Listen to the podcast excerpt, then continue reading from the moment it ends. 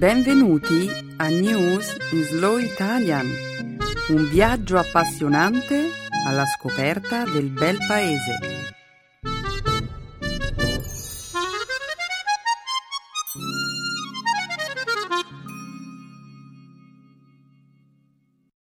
Oggi è giovedì 26 settembre 2013.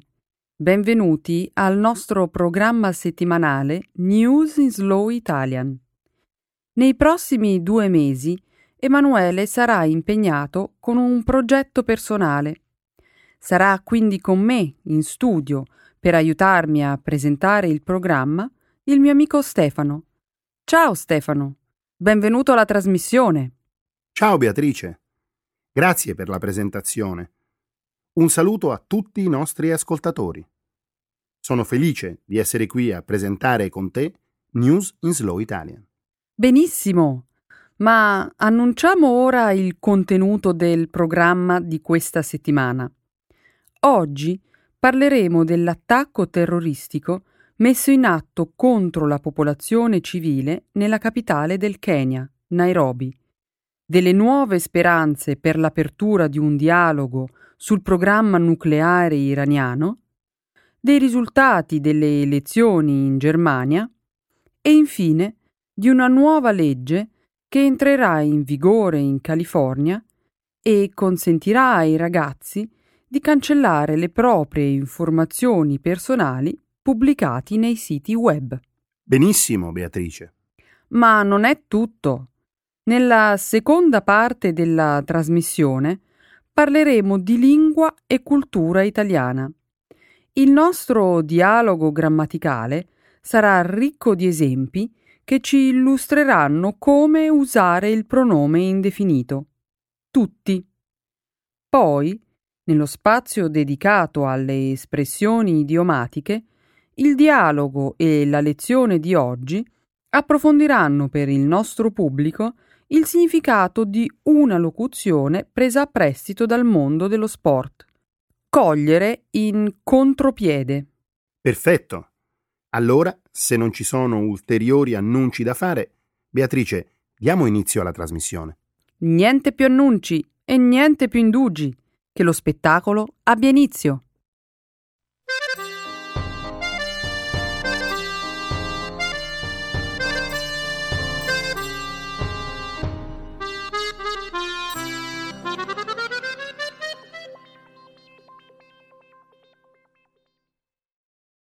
Attacco terroristico in Kenya. Lo scorso martedì il governo keniota ha reso noto che le forze di sicurezza hanno assunto il controllo del centro commerciale Westgate, nella capitale Nairobi, ponendo fine a quattro giorni di assedio. Il gruppo terroristico Al-Shabaab ha rivendicato la responsabilità dell'attacco. Complessivamente, almeno 67 persone, tra civili e personale addetto alla sicurezza, sono state uccise e 175 persone sono rimaste ferite. Verso la fine dell'operazione, tre piani sono crollati in un settore del centro commerciale. Al momento non si conosce ancora il numero di ostaggi e di attentatori che potrebbero essere morti sepolti sotto le macerie. L'assedio del centro commerciale era iniziato lo scorso sabato, quando una decina o quindicina di uomini armati avevano simultaneamente preso d'assalto almeno tre punti d'accesso al centro commerciale. Inizialmente i militanti hanno preso di mira i non musulmani. Tra i morti ci sarebbero almeno 18 stranieri, tra cui sei cittadini britannici, così come diversi turisti provenienti da Francia, Canada, Olanda, Australia, Perù, India, Ghana, Sudafrica e Cina. La maggior parte dei civili morti che sono stati riconosciuti sono di nazionalità keniota. Al-Shabaab è un gruppo combattente islamista radicato in Somalia che, secondo quanto si stima, può contare su diverse migliaia di combattenti. Il gruppo ha detto di aver preso d'assalto il centro commerciale come rappresaglia per il coinvolgimento del Kenya in una serie di misure restrittive nei confronti di attivisti islamici nella vicina Somalia. L'assalto al centro commerciale di Westgate è l'attacco terroristico più violento che sia stato effettuato in Kenya dopo l'attacco del 1998, 1998 messo a segno da Al-Qaeda, nel quale un camion bomba esplose davanti all'ambasciata americana a Nairobi, uccidendo oltre 200 persone. È preoccupante che ci fossero anche dei cittadini americani e britannici tra gli attentatori. Mi sembra sintomatico dell'influenza e del crescente potere di al-Shabaab nel mondo occidentale. Non c'è stata ancora alcuna conferma del fatto che ci fossero americani o inglesi tra gli uomini armati che hanno preso parte all'attacco al centro commerciale di Westgate ma non sarei sorpresa se ciò fosse vero. Fino a quando la situazione in Somalia non sarà risolta, Al-Shabaab continuerà ad essere una gravissima minaccia, indipendentemente dalla presenza di reclute americane o britanniche. Io penso che sia importante capire perché la causa di Al-Shabaab sia attraente agli occhi di giovani e sono cresciuti in società democratiche occidentali.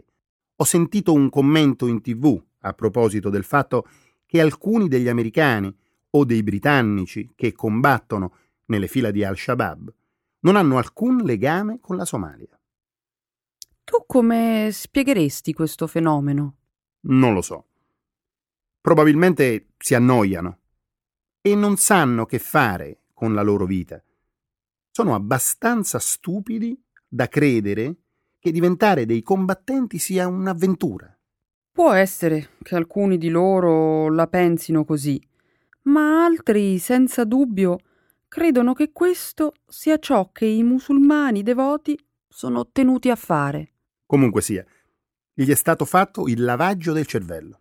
Quindi sarebbe importante capire come sanare gli effetti di tale lavaggio del cervello e impedire che questi ragazzi diventino dei terroristi.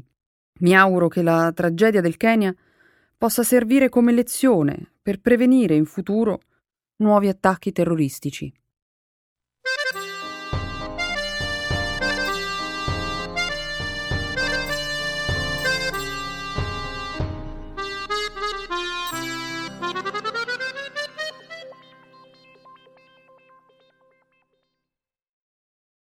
Il presidente iraniano Hassan Rouhani parla all'ONU. Lunedì scorso il presidente iraniano Hassan Rouhani ha tenuto il suo primo discorso davanti all'Assemblea generale delle Nazioni Unite. Gli esperti reputano che il discorso pronunciato da Rouhani possa far presumere un ritorno dell'Iran ad un atteggiamento più disteso in politica estera. Il presidente Rouhani ha affermato che il programma nucleare iraniano è volto esclusivamente a scopi pacifici e si è detto pronto al dialogo con gli Stati Uniti e i suoi alleati. Rouhani ha anche detto che il suo paese cerca un impegno costruttivo basato sul rispetto reciproco e gli interessi comuni, e che non vuole sollevare nuove tensioni con gli Stati Uniti. Rouhani ha parlato poche ore dopo l'intervento del presidente americano Barack Obama all'Assemblea generale. Né Obama né Rouhani hanno assistito ai rispettivi discorsi. Tuttavia, Rouhani ha dichiarato di aver seguito le parole di Obama e si è detto fiducioso del fatto che i due paesi possano superare le proprie differenze.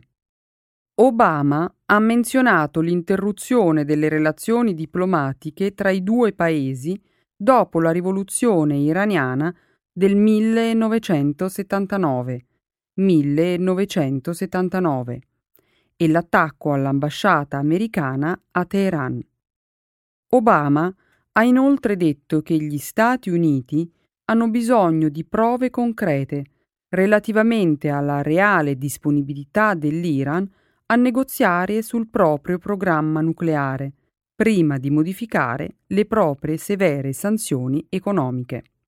Hassan Rouhani, 65 anni, è un religioso musulmano, avvocato, accademico ed ex diplomatico.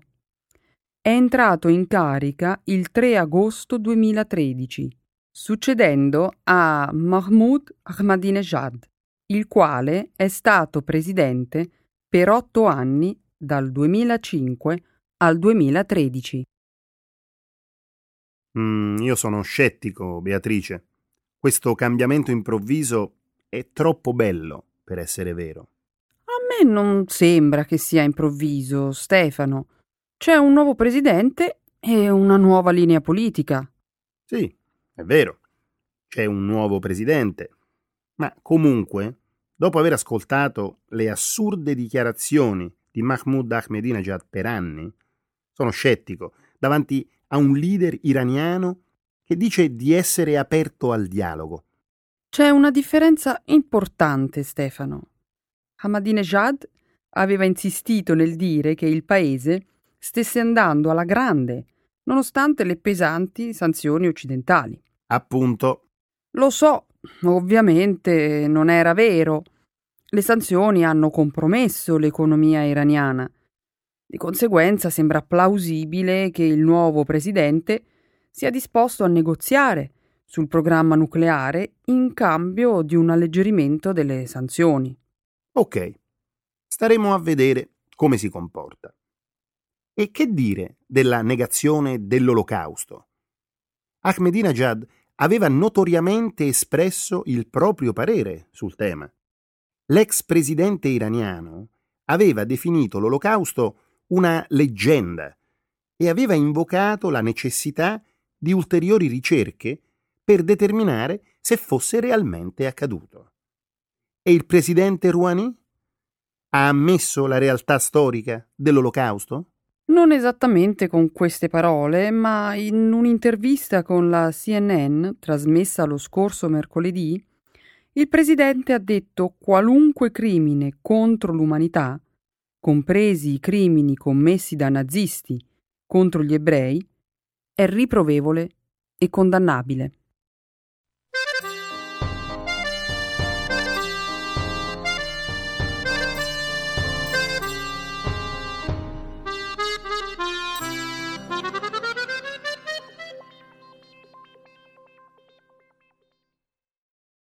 Angela Merkel vince le elezioni tedesche.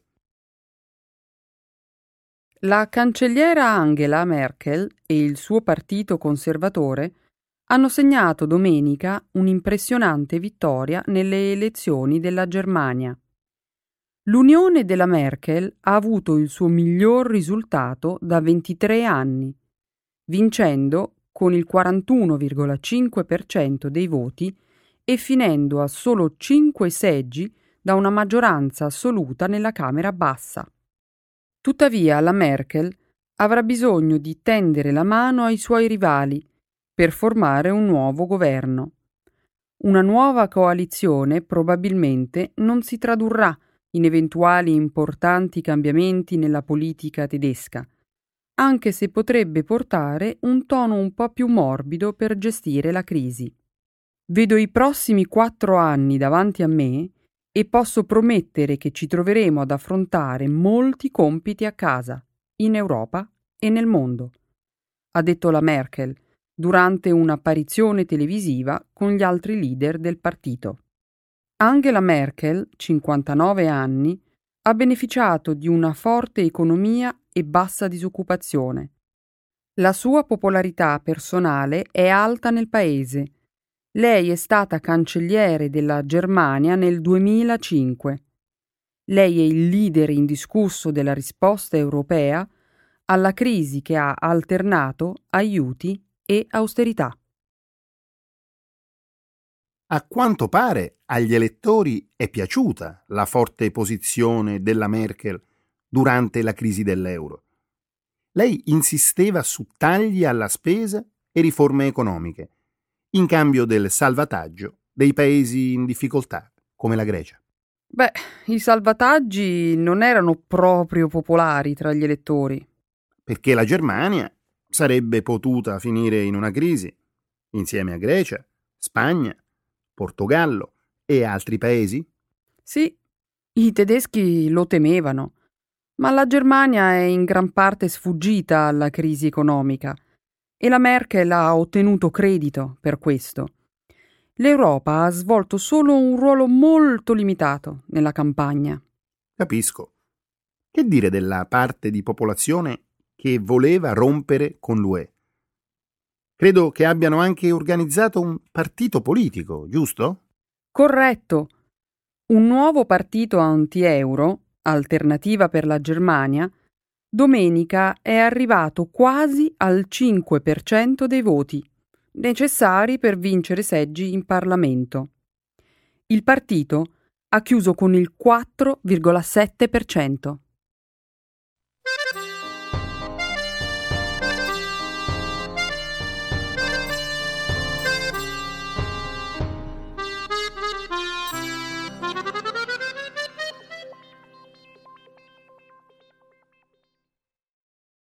La legislazione californiana dà agli adolescenti il diritto di cancellare i messaggi dal web.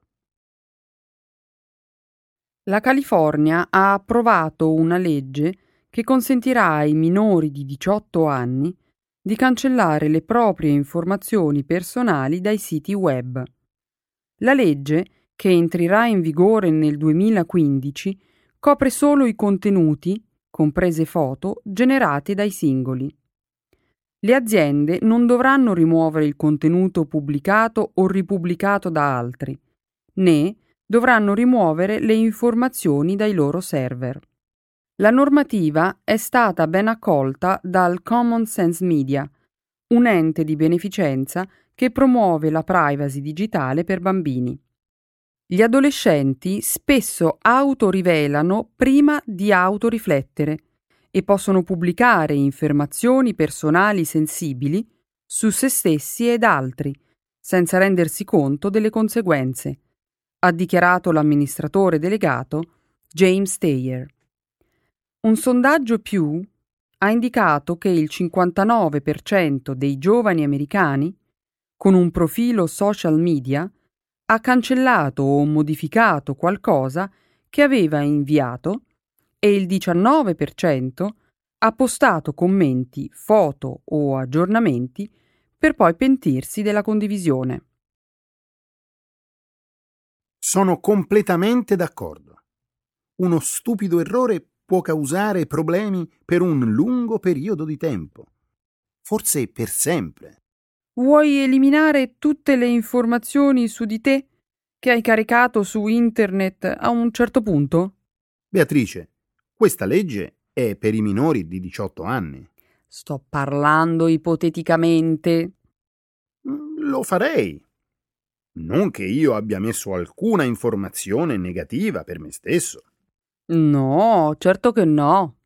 Ma a volte ciò che sembra cool oggi non sembra cool domani. Verissimo. Ad ogni modo, sono contento che la California sia in prima linea in questo. Beh, la California non è stata la prima, Stefano. Nel 2010 la Commissione europea ha elaborato una legge per consentire ai cittadini il diritto di essere dimenticati. Davvero? Sì. Ma recentemente un giudice ha stabilito che i siti web non sono responsabili per i dati personali che compaiono sulle loro pagine e alcuni esperti pensano che la sentenza renda improbabile che la legislazione vada avanti.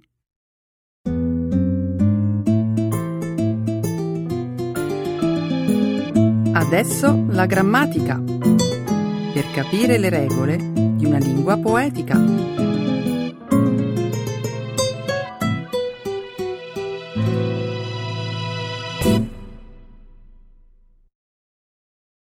The indefinite pronouns. Tutti. Ho visto un film divertentissimo sabato scorso. È intitolato Abemus Papam. Tutti l'hanno visto. E tu? Il titolo non mi è nuovo. Sì, credo di averlo visto un po' di tempo fa. Aiutami a ricordare di che cosa parla? Tutto si svolge nella città eterna, quando, alla morte del Papa, i cardinali di tutto il mondo si radunano in conclave. Mm, adesso inizio a ricordare qualcosa. A un certo punto la classica fumata bianca annuncia il nuovo Papa, ma poi succede qualcosa di strano, ma non ricordo cosa. Scusa se ti tengo sulle spine per un attimo, ma mi hai fatto ricordare una curiosità. Sai come si fa a realizzare la classica fumata bianca? Veramente no. So che in conclave il voto è segreto e che le schede vengono sempre bruciate dopo ogni votazione. Ti spiego. Quando la votazione è nulla, tutte le schede si bruciano insieme a paglia e trucioli umidi. Per avere una fumata chiara, invece, si bruciano soltanto le schede. Mm, ti ringrazio per avermi raccontato questo segreto vaticano. Ma forse adesso sarebbe meglio ritornare a parlare del film. Che cosa succede nella storia? Succede di tutto. Il cardinale neoeletto ha un attacco di panico e si rifiuta di uscire sul balcone per salutare i fedeli. Adesso inizio a ricordare tutto. Sì, questo dovrebbe essere il film girato dal regista Nanni Moretti. Brava! Nanni Moretti è il regista ma non è tutto. Nel film lui interpreta anche il ruolo del medico chiamato in Vaticano a risolvere i problemi psicologici del Papa. E mentre tutti cercano di convincere il Papa ad annunciare il suo nuovo nome, i fedeli aspettano impazienti in piazza San Pietro. Ma in realtà le ore passeranno fino a diventare giorni. Tutto il mondo è allibito e i fedeli, ormai stanchi di aspettare, lasciano la piazza. Adesso tocca a me svelarti una curiosità.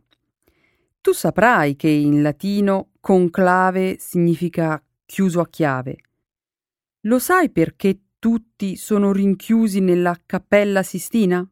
Mm, non saprei. Sembra essere una specie di minaccia, quasi a voler dire non vi faccio uscire da qui finché non si eleggerà il Papa. Esatto. La storia racconta che nel 1268, 1268, i cardinali non riuscirono a raggiungere un accordo. Pensa che passarono ben 19 mesi. Quanto? Tutto questo tempo? Vuoi dire che dopo più di un anno e mezzo i cardinali se ne stavano ancora a discutere su chi doveva essere il nuovo Papa? Proprio così. Immagina che i cittadini, stanchi e frustrati dall'attesa, decisero di confinarli tutti in un palazzo e di liberarli solo una volta che avessero eletto il nuovo Papa. E a proposito dell'elezione, non sei curiosa di sapere se nel film Abemus Papam il cardinale finisce con l'accettare il ruolo di pontefice? Credo che non sarà necessario. Ormai ricordo tutte le scene del film, compreso il finale, che sorprende tutti. Ecco le espressioni, un saggio di una cultura che ride e sa far vivere forti emozioni.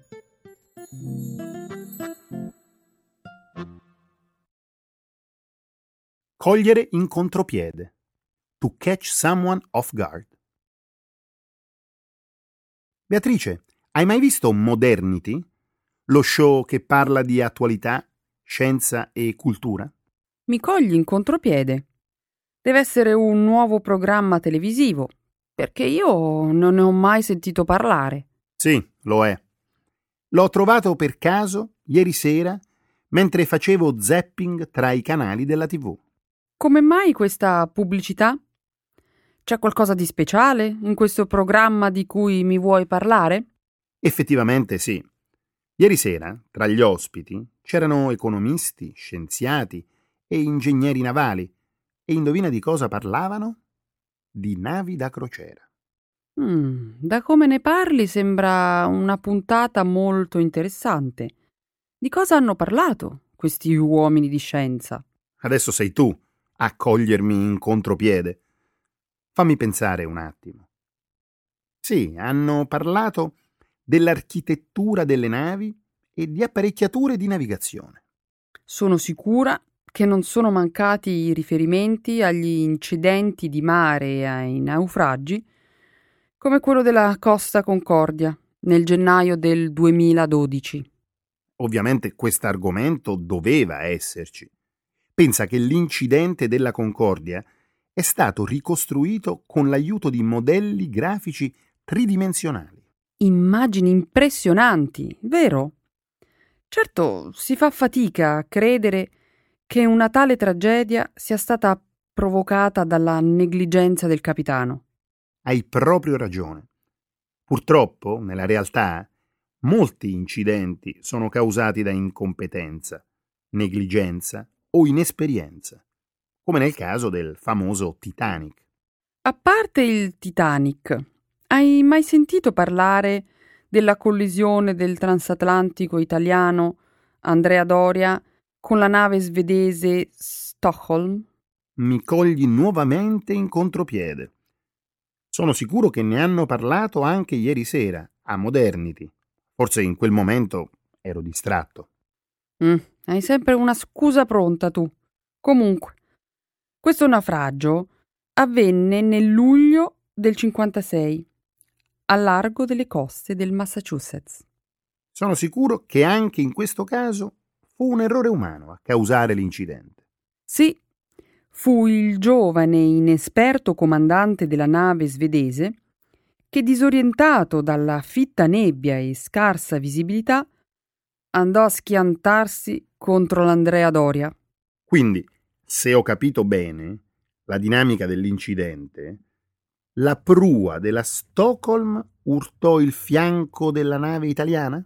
Esattamente. Una leggerezza del capitano che costò molte vite umane, anche se fortunatamente la maggior parte dei passeggeri si salvarono. Una curiosità. Ricordi esattamente il numero delle vittime di quell'incidente? Questa volta sei tu a cogliermi in contropiede.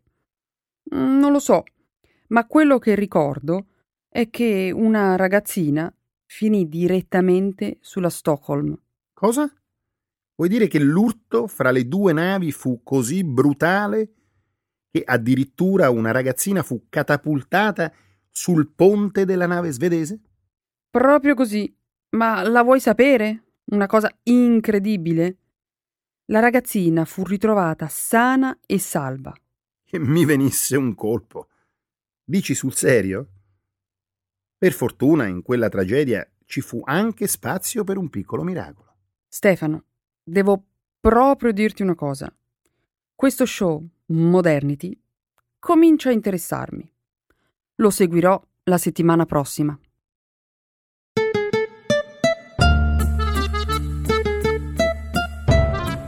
Grazie a tutti cari ascoltatori per essere stati con noi anche questa settimana e benvenuto Stefano. Grazie a te Beatrice, grazie a voi per avermi ascoltato, è stato molto divertente, non vedo l'ora di tornare la prossima settimana. Un saluto speciale da me a voi cari ascoltatori. Io lascerò questo programma e mi mancherete molto. Un saluto. Ciao ciao. Ciao.